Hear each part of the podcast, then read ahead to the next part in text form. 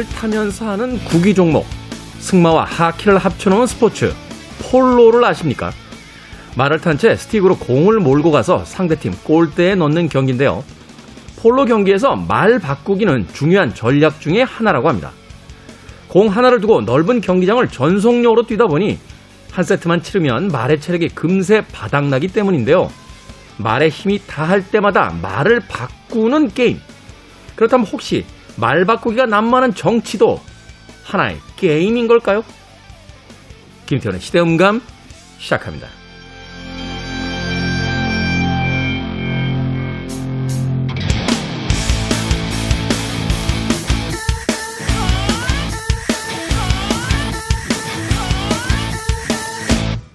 그래도 주말은 온다. 시대를 읽는 음악 감상의 시대음감 김태훈입니다. 폴로 경기 보신 적 있습니까? 어, 저도 실제로 본 적은 없고요. 영화 속에서 나오는 몇 장면을 어, 본 기억은 납니다. 처음으로 봤던 영화가 아마 Thomas Crown Affair라고 하는 스티브 맥퀸이 나왔던 영화에서 봤던 것 같고요. 그 다음엔 아마 귀여운 여인인가요?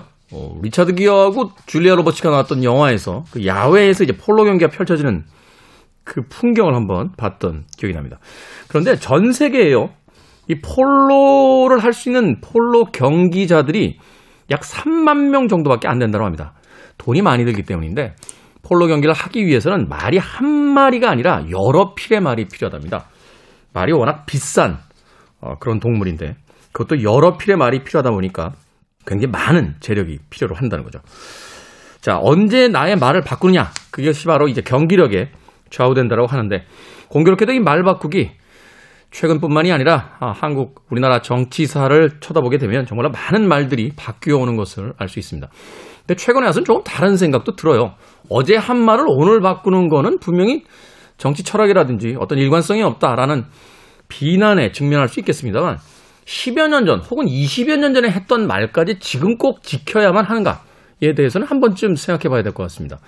우리도 어린 시절에 했던 이야기를 지금까지 지키면서 살고 있는 건 아니잖아요. 사람이 많은 것들을 보게 되고 또 넓은 세상과 다양한 사람들을 만나게 되면 얼마 전에 가졌던 생각이 조금씩 변해가는 것. 그것을 우리는 성장이라고도 부르기도 하는데요. 정치인들에 있어서만큼은 이 말 바꾸기에 대해서 정말로 엄청난 비난이 쏟아지고 있는 건 아닐까 하는 생각을 해봅니다. 정치가 좀 더 선진화되고 또 뭔가 현실적인 대안이 되기 위해서는 가끔은 지난 이야기들을 어, 사과하면서 사실은 그때와는 지금 내가 생각이 많이 바뀌었다, 달라졌다, 라고 인정할 수 있는 용기, 또 그것을 받아줄 수 있는 관용과 포용도 필요한 것은 아닐까 하는 생각 조심스럽게 해보게 됩니다.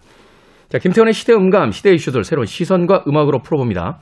토요일과 일요일, 일라디오에서는 낮 2시 5분, 밤 10시 5분 하루 두 번 방송이 되고요. 한민족 방송에서는 낮 1시 10분 방송이 됩니다. 팟캐스트로는 언제 어디서든 함께 하실 수 있습니다. 세상이 변하지 않는 것은 없죠. 데이비 보입니다. Changes.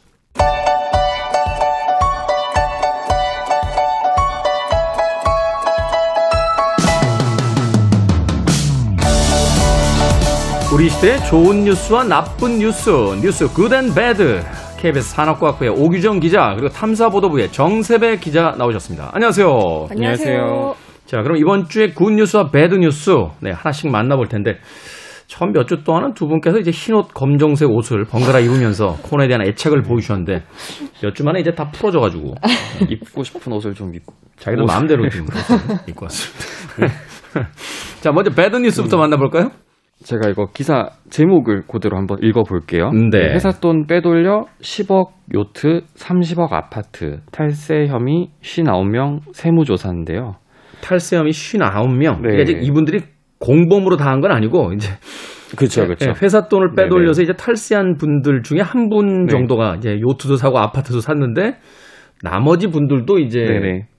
조사 중이다 이런 거죠. 맞습니다. 이게 음, 대표적 네. 사례인데, 그러니까 쉽게 말하면 탈세 나쁘죠. 근데 이제 탈세를 하게 된 그 소득 자체도 이제 좀 부정당한 방법으로 이분들이 좀 버신 거예요. 음. 그래서 국세청은 불법 불공정 행위로 폭리를 챙겨 호화 사치 생활을 누리거나 이제 서민들에게 피해를 주고 편법으로 재산을 축적한 탈세 혐의자 59명에 대한 세무조사에 착수한다 이렇게 밝혔습니다. 악의적 탈세 혐의자다. 네네 그렇죠. 이게 말하자면 뭐 이렇게 서류상의 미비 때문에 이렇게 한 게 아니라 아주 고의적으로. 의도적으로 네. 고의적으로 탈세를 하고야 말겠다는 돈도 고준- 나쁘게 벌고 세금도 안 내고 이제 뭐 음. 일석이조는 아니고 뭐라고 해야 되죠 이거를. 네. 이게 이제 말하자면 과정부터 결과까지 나빴다. 그렇죠. 네. 처음부터 끝까지. 네. 가중 처벌을 네. 받아야 되는 거죠 이런 거. 네. 어떤 겁니까? 이게 두 가지 범주로 나뉘는데요. 첫째가 이제 불법 불공정 행위 탈세 혐의자가 있어요. 대상이 29명인데 이제 네. 사례를 좀 이제 뭐 어떤 것들이 해당이 되냐. 예를 들어서 뭐 지역 인허가 사업을 독점하면서 불법 하도급을 하거나 아니면 일방적으로 이제 단가를 인하해서 하도급 업체를 상대로 폭리를 취한 업체 또는 뭐 건강한 먹거리에 대한 관심을 악용해서 원산지나 위생시설 기준을 위반한 업체 또는 뭐 부실 시공, 저가 자재 사용을 한 인테리어 업체 뭐 이런 것들이 대상이 있고요. 네. 또 다른 범주는 서민 피해 가중 탈세 혐의자인데 서민 피해 어떤 게 있냐면 이제 지금 코로나19로 특히나 좀 어려운 서민들 같은 경우에 이제 제도권 자금을 구하기 어려운데 이분들을 음. 상대로 고리 대금을 한 이제 뭐 미등록 대부업자라든지 아, 음. 또는 뭐 가구나 가전, 뭐 식품, 잡화 이런 생필품의 유통 과정이나 가격을 왜곡한 업체.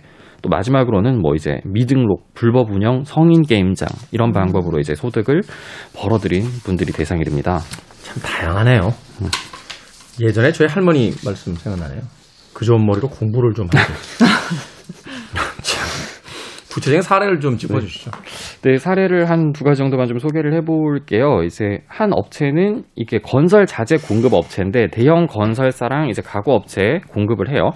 근데 이 회사 사주가 친인척들한테 이제 고액의 사업 소득을 지급한 것처럼 꾸몄죠. 그래서 회사 돈을 직접 빼돌렸습니다.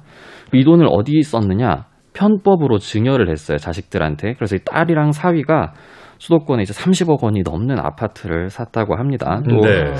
거기다 이제 법인 명의로 호화 요트를 구매했어요. 이게 10억 원 상당의 요트고요. 아니 근데 이런 집값이네. 네. 이런 행위들은 힘 빠지네요. 읽으면서. 아니 근데 네. 이게 안 걸릴 거라고 생각합니까? 그 회사 공금으로 호화 요트를 사면 네. 그 비용 처리를 어떻게 합니까?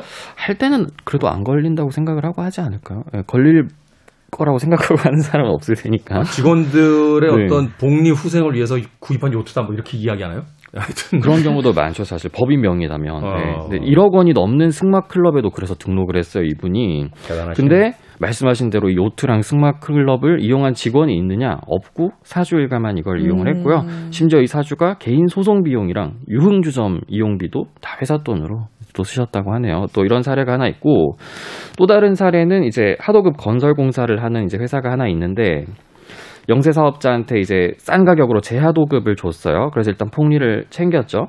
두 번째로는 이제 특수관계 법인을 동원해서 막 거짓 세금 계산서를 또 꾸미고 또 배우자를 직원으로 등록해서 허위 인건비를 지급하고 뭐 이런 방법으로 회사 돈을 빼돌렸어요. 이걸로 뭘 했느냐?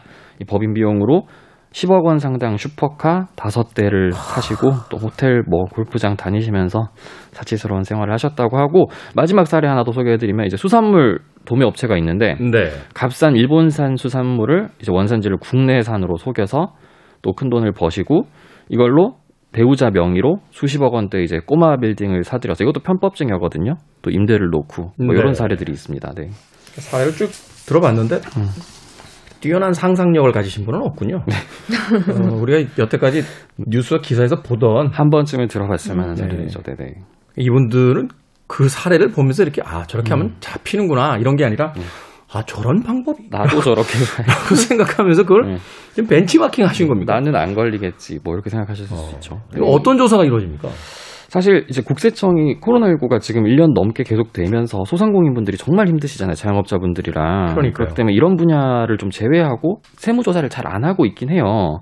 이런 상황을 악용한 거죠. 어떻게 보면. 음. 그렇기 때문에 이런 민생 침해 탈세 분야 위주로 대상을 선정을 했고 좀 전방위 검증을 거쳐서 당연히 이제 탈루 소득이 환수 가 이루어져야 될 것이고요. 또 조세 포탈 행위가 확인되면 당연히 수사기관의 고발 조치도 진행이 될 텐데 사실 지난해에도 요걸 했어요 국세청이 그래서 이제 추징한 금액이 1,100억 원이 좀 넘고요. 올해 2월에도 이제 상반기에도 이런 불공정 탈세자에 대한 기획 조사를 벌여서 뭐 365억 원을 추징을 했다고 하는데 말씀하신 대로 이분들도 과거 사례도 찾아보니까 대부분 이제 뭐 탈루한 소득으로 고가의 승용차나 뭐 부동산을 취득했다 그리고 자산을 불리셨다 이런 분들이 뭐 대부분이라고 하더라고요. 대부분이 이제 뭐 소득 환수라든지 이제 말하자면 벌금 무는 네네. 것까지는 알겠는데 다른 어떤 그 징역형 같은 거는 어떻게 됩니까? 검찰에다가 이제 고발 조치를 하나요? 그렇죠. 이제 고발 조치가 당연히 이루어지고 그 수사 결과 불법 뭐 탈법행위 확실하게 밝혀진다면 그에 따라서 이제 재판이 이루어지고 그에 따라서 뭐 당연히 실형이 뭐 선고가 될 수도 있는 거죠. 이런 일들이 너무 비일비재하게 벌어지는 건 그 형법상의 어떤 어, 처벌 수위. 처벌 수위가 너무 낮은 게 아니. 사실 제가 이야기 듣기로 이제 그 외국 같은 경우는 기업에서 이렇게 탈세들을 하게 되면 거의 뭐 무기형에 가까운 네. 그런 그 징역형이 나오는 경우도 있고. 경제 범죄에 대해서 굉장히 그렇죠. 더군다나 이제 사회 어떤 지도층이라든지 주요 기업들 뭐 이런 그 위치에 있는 분들이 아예 그 인위적인 고의적인 어떤 탈세들을 저지르게 되면 네. 정말 중형으로 다스리는데 우리나라 경제사범들에 대해서 너무 관용적인 태도로 음. 지금 처벌은 이루어져도 이제 징벌적 처벌이 이루어지지 못한다에 대한 그런 문제의식들이 많이 그러면서 음. 좀 제기가 되고 있잖아요. 네네. 그렇죠. 그렇게 되면 뭐 탈세했다가 걸리면 내지 뭐라고 맞아요. 생각할 수 있는 예. 것이 상식적인 생각일 테니까 정직하게 세금 내는 사람들 정말 힘 빠지는 뉴스인데 그렇죠.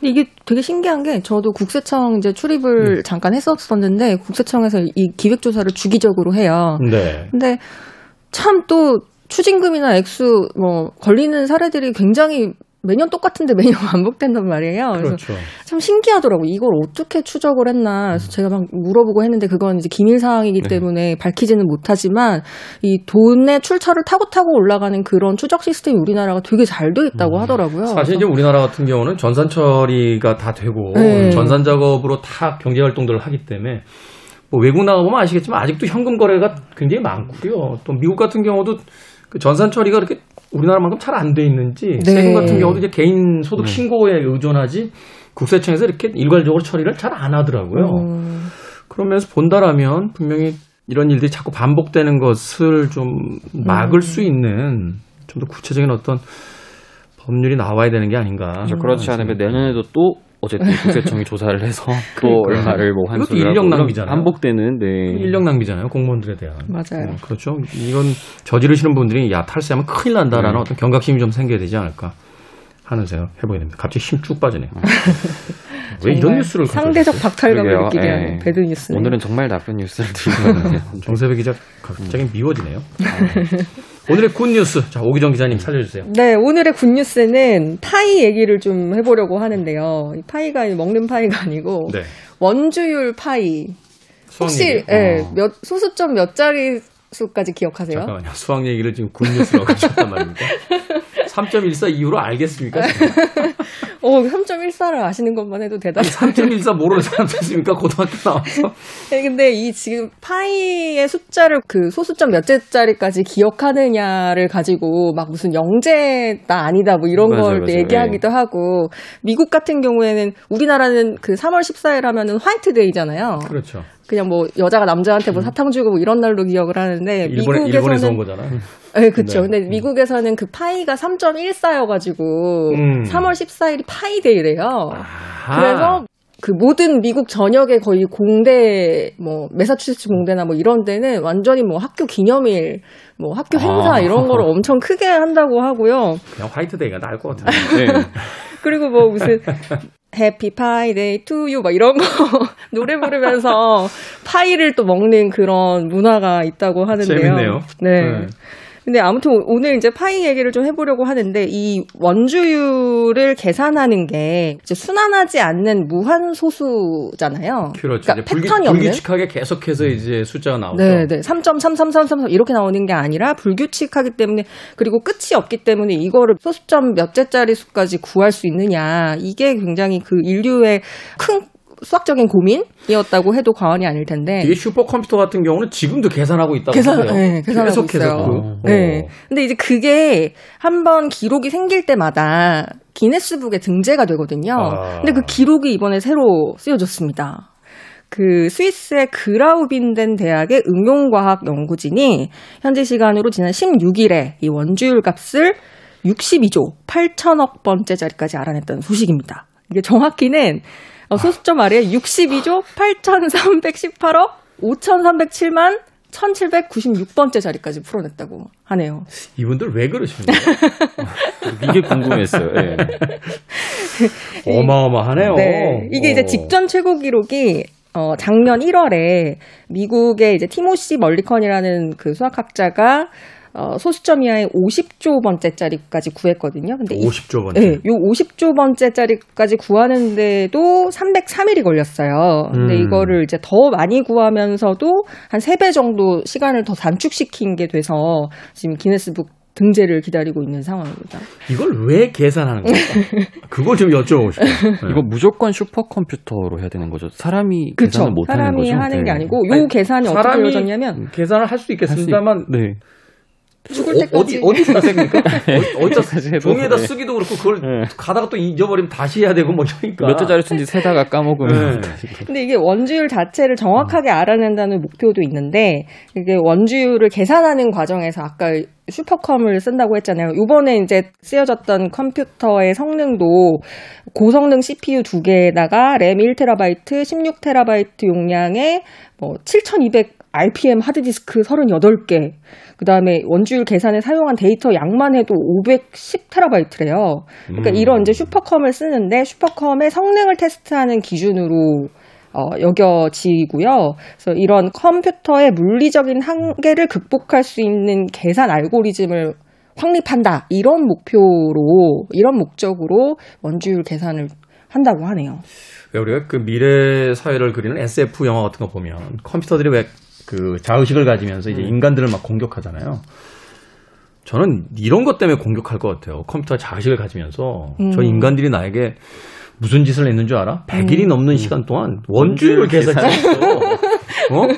이런 어떤 잔혹한 행위를 나에게 했다고 하면서 인- 인간을 공격하지 않을까 하는 생각이 드는데 그러니까 컴퓨터의 어떤 성능 실험을 하기 위해서 네. 어. 그 영화 왜 스타트랙에도 보면은 정확히는 기억이 잘 안 나는데 우주선에 있는 그 컴퓨터를 잠깐 활동을 못하게 하기 위해 성능을 망가뜨리기 위해서 컴퓨터에 명령을 하잖아요. 원주율의 마지막 자리를 구하라. 구해라. 그거 구하느라고 이제 정신이 없는 거죠 컴퓨터가. 네. 어.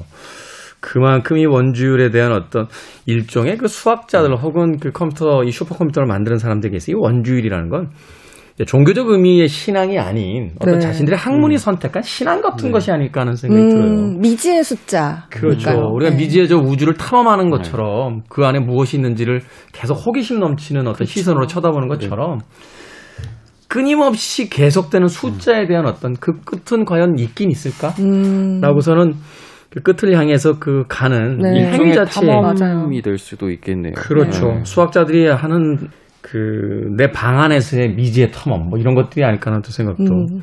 이게 실제로 과학자들이나 뭐 엔지니어들이 얘기하는 바에 따르면 소수점 이하의 한 20번째 자리 정도까지만 대입을 하면 이제 여러 가지 뭐 과학이나 이런 데서 쓰일 수 있는 정확도는 담보할 수 음. 있다고 하더라고요. 네, 어. 그리고 이제 이런 게 우주 분야에서 좀 많이 쓰이는데 이게 사실 이제 우주선 외계에다 보냈다가 네, 다시 돌아올. 때 뭐 궤도 네, 계산하고 궤도 뭐 계산. 때다 네. 쓰잖아요. 네. 근데 사실은 뒷자리가 정확해야지 이게 정확하게 맞아요. 맞아요. 어. 근데 이제 나사에서도 소수점 아래 15번째 자리까지만 해도 이 행성 간의 탐사에 필요한 값을 정확하게 계산할 수는 있대요. 음. 근데 이제 요 연구 진이 요 원주율을 구하는 데 사용한 계산법을 어, 스위스 국립 알레르기 및 천식 연구에서 뭐 DNA 염기서열을 분석하는 데 활용을 할 수가 있다고 하고요. 네. 그리고 또 인공지능이 요새 등장해서 또 machine learning이 굉장히 중요해졌잖아요. 이 machine learning이 이게 혁명적이더군요. deep learning은 이렇게 데이터 넣어주는 거잖아요. 음. 그쵸, 그러니까 그쵸. machine learning은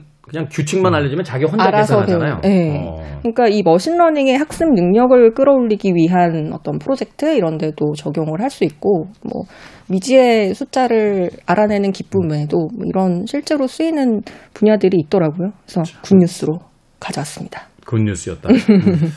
자, 지금까지 news good and bad 정세배 기자, 오기정 기자와 함께했습니다. 고맙습니다. 감사합니다. 감사합니다.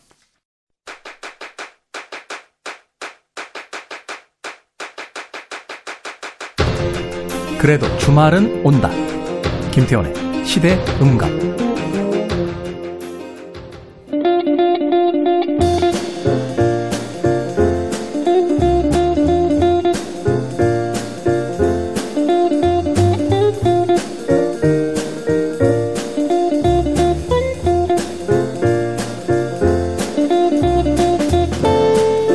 2030 MZ 세대에서 유행하는 소확성이라는 말 들어보셨습니까?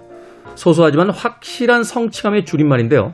새벽에 일어나기, 운동 20분 하기, 하루 2리터의 물 마시기, 1시간 책 읽기, 뭐 이런 것들이 인기 항목이라고 합니다. 대단한 업종이나 거창한 목표를 이루기 어려운 시기에 확실하게 보장되는 성취. 그 중에 책 읽기 한번 가볍게 시작해보는 건 어떠십니까? 우리 시대의 책 이야기, 책은 북. 정현주 작가님, 그리고 생선 작가님 나오셨습니다. 안녕하세요. 안녕하세요. 안녕하세요. 자, 두 분에게 요즘 소확성, 소소하지만 확실한 성취감을 주는 항목, 어떤 게 있을까요? 어, 저는 새벽에 일어나서 1시간 책 읽기. 아, 새벽에 일어나서 한시간 책 읽기. 두 가지를 하고 계시구나. 네, 저희 서점에서 그거 하고 있어요. 인증하는 거, 모임. 아침에, 오전 중에 읽은 책을 올리는 거. 아, 그래요? 네. 그거를 모집 100명을 했는데 10분 만에 끝났어요. 음? 와. 너무너무들 열심히들 책을 읽고 계세요. 역시, 되는 집은 되는군요. 네. 깜짝 놀랐어요. 생선 작가는 뭐, 저는 하루에 6천 걸음 걷기를 하고 있습니다. 6천 걸음 걷기요? 예. 되게 만, 만 보 걷지 않습니까? 근데 제가 찾아본 결과에 따라서 만보는 일본에서 그 기계를 팔기 위해서 만든 수치이고 저도 저, 그거 이제 봤는데, 8,000보 정도는 걸어야 된다라고 나오는 건데. 저는 항상 잘 안 걸어 다니고 오토바이나 이제 운송수단을 타고 다니는데요. 6천 보는 좀 걸어야 될 것 같아서 8천 보는 저한테 좀 과하고요. 거- 골반이 아프더라고요. 아, 근거가 있는 건 아닌 거죠? 그냥, 그냥 6천, 나는 6천보야. 이러고 이제 네. 6천보 걸으시는 거죠? 6천 보를 저 혼자 걷지 않고요. 저희 개랑 같이. 걔는 무슨 죄입니까? 개는 뭐 개제죠. 우리 시대의 책 이야기 오늘의 테마 지구를 지키는 책 읽기입니다. 야 오늘 거창한데요. 과연 두 분 어떤 책을 가지고 오셨는지 어, 먼저 정현주 작가의 책부터 만나보도록 하겠습니다. 네, 저는 그 프랑스 책이에요. 프랑스 책 중에 제가 좋아하는 책 중에 분노하라라는 책이 있거든요. 아주 짧은 책인데 그 마지막 레지스탕스였던 분이 네. 쓰신 책이죠. 네, 스테판 에셀 선생님이 쓰신 건데 분노해야 할 일에는 분노해야 한다. 그것이 우리 가 특히 지식인들이 해야 되는 일이다라는 얘기인데 비슷한 맥락에 있는 책을 가지고 왔어요. 네. 기후 정의 선언이라는 책이에요. 기후 정의 선언. 네. 우리 모두의 일이라는 단체에서 낸 책이고요. 기후 정의가 뭔지 알고 계신가요?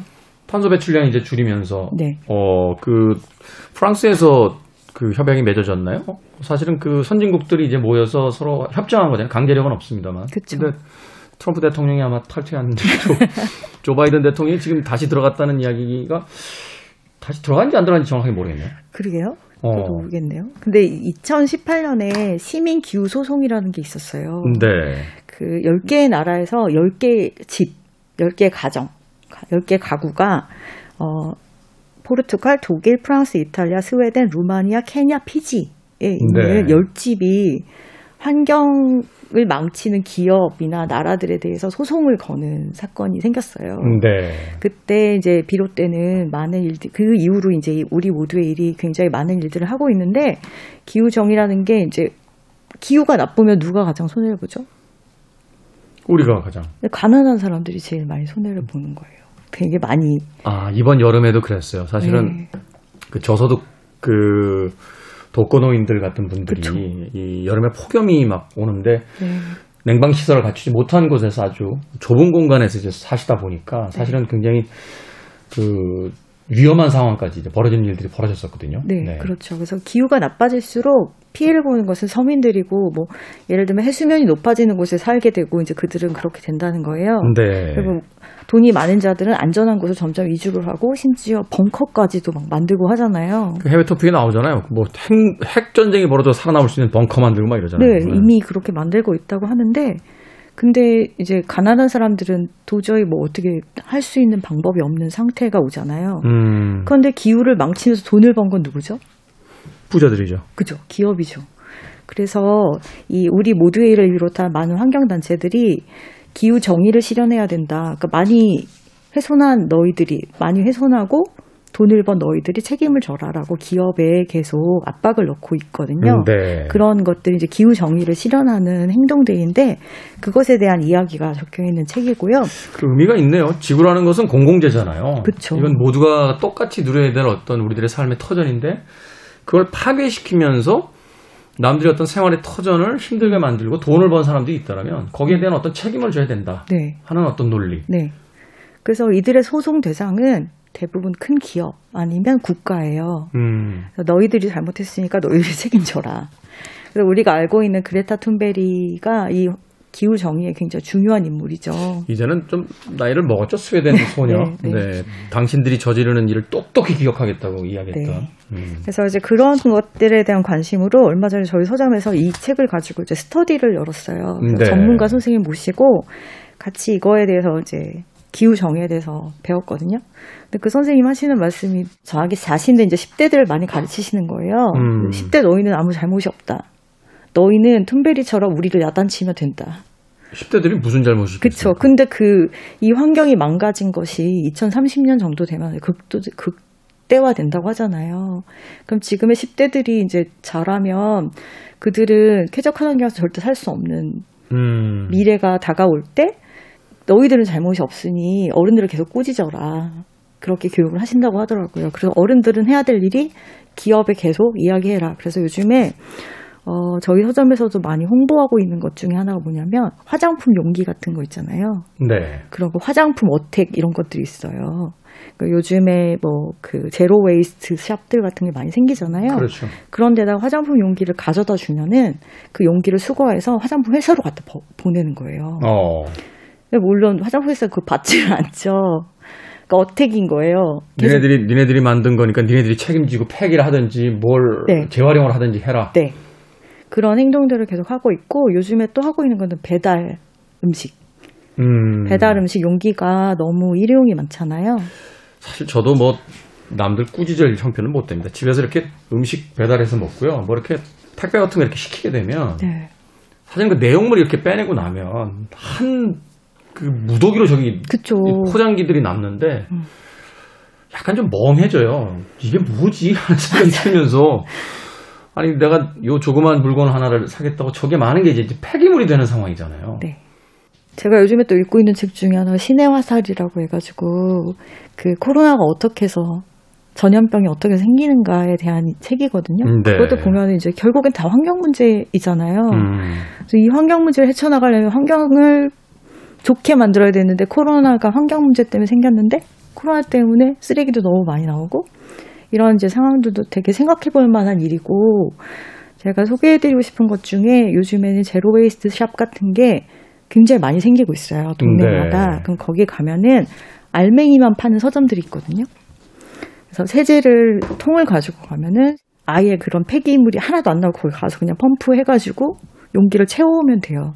근데 그 이야기는 참 아이디어일 수 있겠네요. 그러니까 기업들이 이제 그 포장재들을 생산해 내잖아요. 네. 사실 이제 화장품 같은 경우도 이제 오래전부터 반복된 이야기입니다만 내용물의 가격보다 사실은 용기 가격이 훨씬 더 그쵸. 그 많이 들어가고 그래서 이제 고가형으로 판매를 하는 거다라고 하는데 그런 법률은 제정 안 되나요? 말하자면 그 회사에서 만들어낸 제품이 있으면 그 회사에서 만든 제품의 폐기물은 그 회사에서 책임져라. 근데 그걸 하라는 게 기후 정의 아. 단체들인 거예요. 그 법률을 전 세계에서 이제 기- 그 국가들이 이걸 제정해야만 한다. 네. 나라가 해라, 기업이 해라라고 이제 요구하는 그런 음. 집단들이고요. 우리나라에도 많이 생기고 있어요.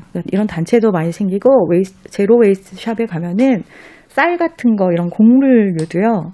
그냥 용기만 가지고 가면은 바로 거기서 살 수 있고 또 이제 비건 요즘 많이 하잖아요. 네. 이 책에도 보면 이제 기후 정의를 위해서 일주일에 한 번은 좀 고기를 덜 먹는 운동들 같은 걸 많이 하거든요.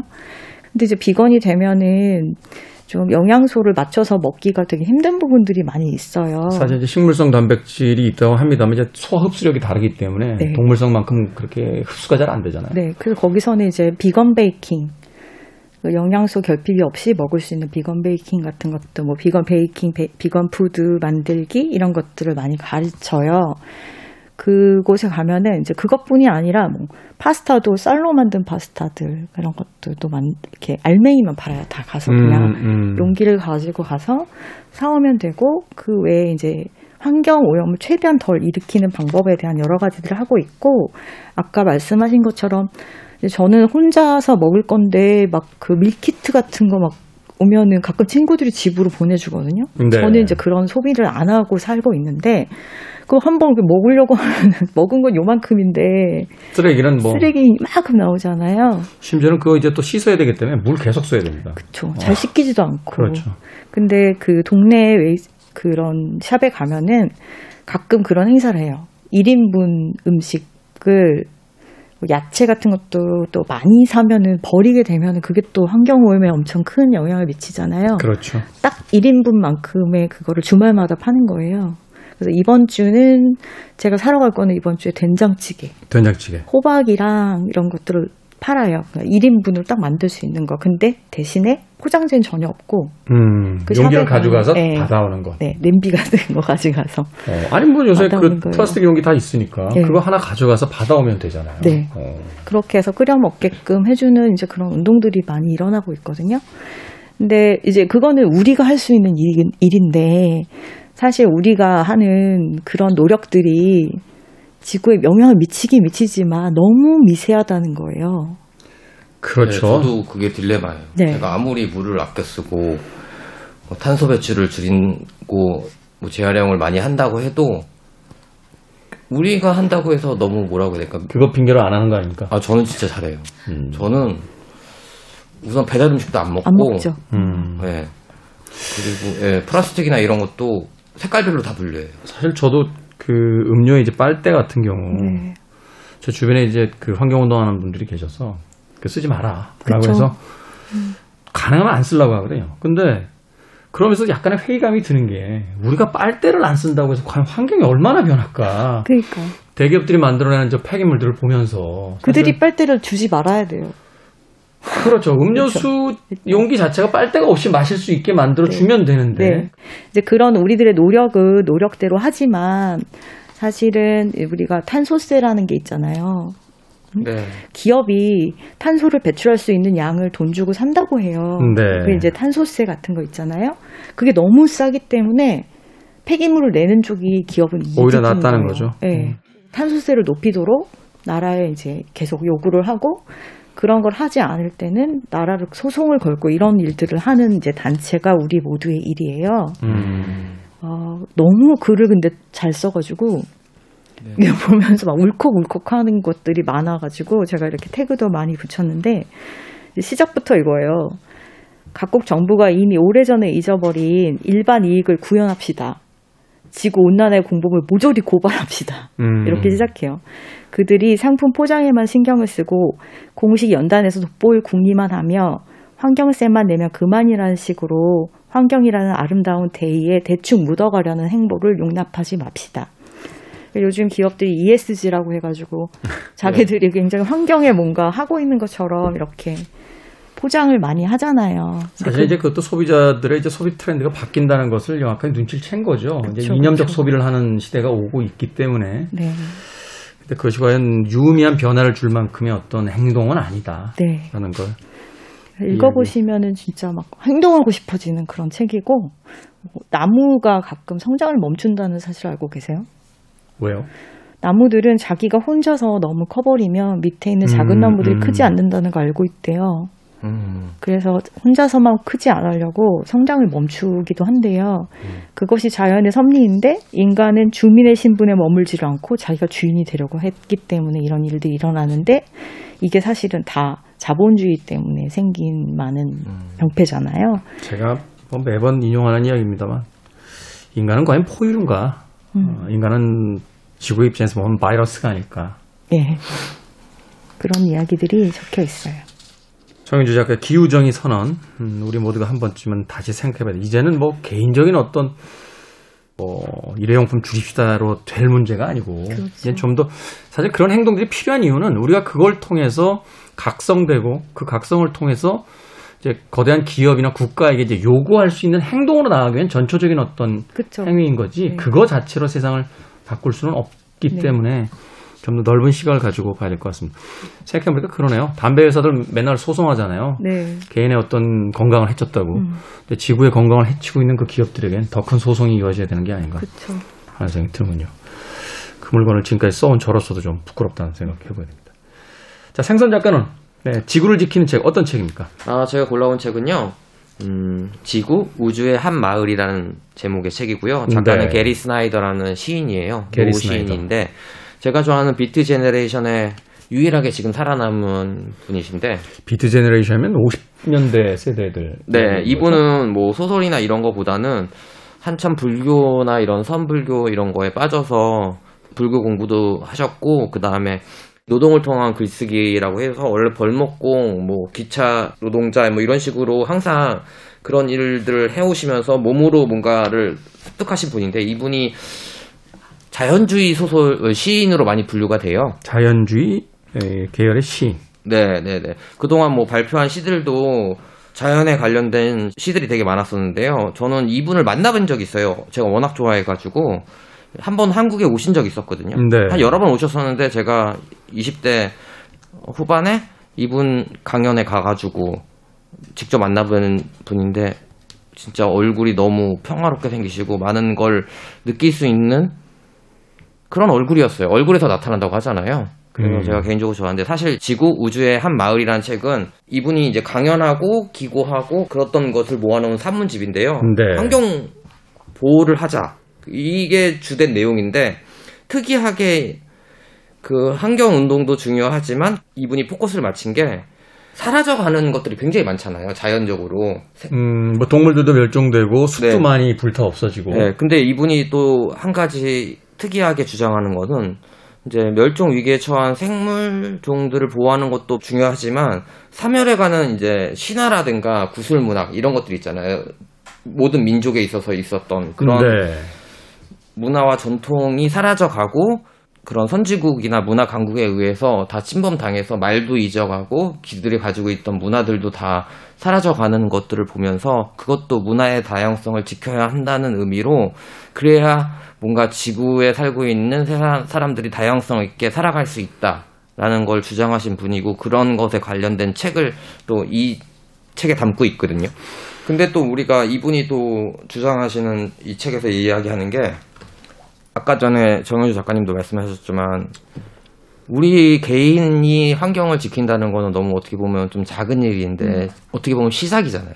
네. 근데 개인이 지켜서 개인들이 나라나 기업들에게 하지 말라고 이제 제약을 거는 것도 좋아요. 그렇지만 이 환경 문제는 이제 나라별 문제가 아니라는 거죠. 그렇죠. 모든 국가가 다 해야 되는데 가장 환경 운동에 목소리를 높이고 있는 곳이 어떻게 보면 미국이거든요. 근데 가장 재활용이나 환경 운동, 뭐 환경을 훼손하는 나라는 미국이에요. 그렇죠. 예. 생산- 나라도 생산- 굉장히 작고 크고 그러니까 제가 또 이제 미국 여행을 하다 보면서 좀 억울한 게 뭐였냐면 우리나라 같은 경우는 분리수거 웬만하면 확실히 하잖아요. 근데 이들은 분리수거도 잘 안 해요. 안 하더라고요. 그냥 그냥 통으로 내놓더라고요. 다들. 네, 근데 그 통도 세 가지 종류가 있는데 플라스틱이나 뭐 재활용이 될 것 같은 것들 하나, 그다음 쓰레기, 그다음에 뭐 가든이 있으니까 정원이 있으니까 가- 뭐 흙이라든가 나무 뿌리를 담을 수 있는 건 있는데 근데 결과 결과적으로 가져갈 땐 세 개를 그냥 다 합쳐서 가져가더라고요. 쓰레기차에다 그냥 그다 봉- 부어버려요. 예, 그냥. 그왜 영화 보면 나오잖아요. 기계로. 밖에 달린 그 네. 쓰레기통 그냥 이렇게 들어가지고 쏘고서는 그냥 다 가져가잖아요. 예. 어. 그런 걸 보면서 아 우리나라 인구가 뭐 많아봐야 5,500만인데 이런 것들을 보면서 느끼는 건데 그래서 이 게리 스나이더가 이 책에서 얘기하는 게 이거는 개인의 문제가 아니고 이제 범지구적인 문제이기 때문에 어느 나라가 먼저 나서서 하는 일이 아니고 하나 둘 셋 하면 동시에 다 같이 해야 된다는 거죠. 그렇지 않으면 이제 바뀌지 바뀌기가 너무 어렵고 차별이 너무 왜냐하면 또 이제 와서 너희는 환경 보호를 하기 위해서 뭔가 탄소 규제를 해야 돼. 그런데 미국이나 이런, 선진국 같은 경우에는 벌써 5, 60년대 이미 다 개발을 위해서 환경 오염을 많이 시켰는데 이제 개발 도상국들이라고 불리는 나라들은 이제 뭔가 개발 좀 하려고 하는데 뭔가 공장 짓고 있는데 이제 하지 말라고 하면 이게 뭔가 좀 차이가 있다는 거죠. 불균형하다는 거죠. 그런 것들이 이제 선진국에서 사실은 경제 도움을 주면서 어떤 네. 지원과 보상을 통해서 이제 균등하게 맞춰야 되는. 사실 브라질 같은 나라가 그래서 가장 크게 반발하잖아요. 네. 아마존 네, 자꾸 이제 개발을 하려고 하니까 말라고. 하지 말라고 하니까 이제 거기에 대해서 이건 뭐 내정 간섭이라는 이야기까지 나오고 뭐 환경 운동 하시는 분들이 굉장히 많이 살해를 당한다고 하더라고요. 음. 이 책에도 나오는데요. 남미에서 가장 많이 죽는다고 해요. 음, 못하게 하려고. 그다음에 이거는 뭐 어떤 나라에만 국한된 문제가 아니고 이건 모두가 나서야 될 문제라고 하더라고요. 그리고 야, 제가 이제 이 주제를 이제 하면서 좀 찾아보니까 해수면이 높아진다고 하잖아요. 근데 기상 뭐 기후 온난화 때문에 그래서 20년 후, 10년 후, 뭐 이렇게 10년 후, 20년 후, 30년 후 이렇게 해수면의 변화에 따라서 지도가 이렇게 있더라고요. 인터넷에 돌아다니더라고요. 바뀌는 지도 30년 후면 이제 거의 3분의 1이 지구가 잠기더라고요.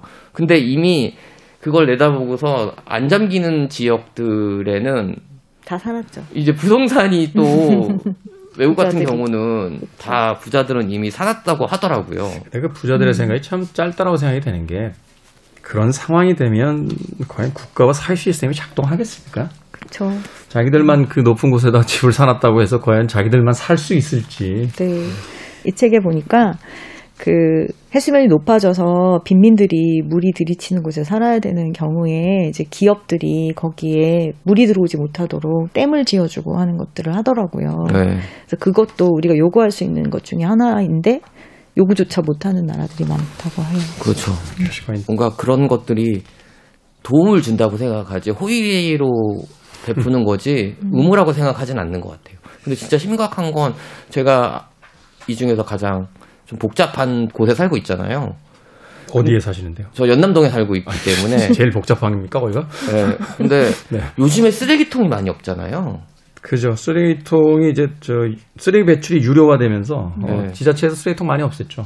어. 근데 우리나라가 또 커피도 많이 드시니까 이 그리고 요즘은 테이크, 테이크아웃을 많이 하니까 밤에 되면 각종 올려놓을 수 있는 모든 모서리나 이런 데는 선반 같은 데는 플라스틱 컵들이 정말 쫙 있거든요. 그걸 보면서 아 이건 누가 치우며 이건 어떻게 되는가라는 생각도 들고 그리고 제 주변에 이제 아무래도 연기하는 친구들이 있다 보니까 그 친구들은 보는 눈들도 있고 아무래도 또 어떤 단체에 다 속해 있다 보니까 그러니까 선한 영향력이라는 주제로 이제 다 텀블러를 가지고 다니더라고요. 음. 빨 빨대도 안 쓰고. 근데 사실 이것도 생각해 봐야 돼요. 최근에 이야기 되니까 텀블러도 과용돼가지고 맞아요. 텀블러 쓰지 않는 텀블러 너무 많이 만들어가지고 예. 그것도 문제다라는 이야기를 하는데 어찌됐건 개인이 이제는 뭐 빨대 안 써야 됩니다라는 이야기 아니라 빨대를 만들지 마십시오라고 기업에다가 요구할 수 있는 그런 시대로 가야 되는 게 아닌가 하는 생각 해보게 진짜 됐습니다. 근데 책 읽으면서 걱정이 많아졌어요. 뭐 하루아침에 해결이 되겠습니까?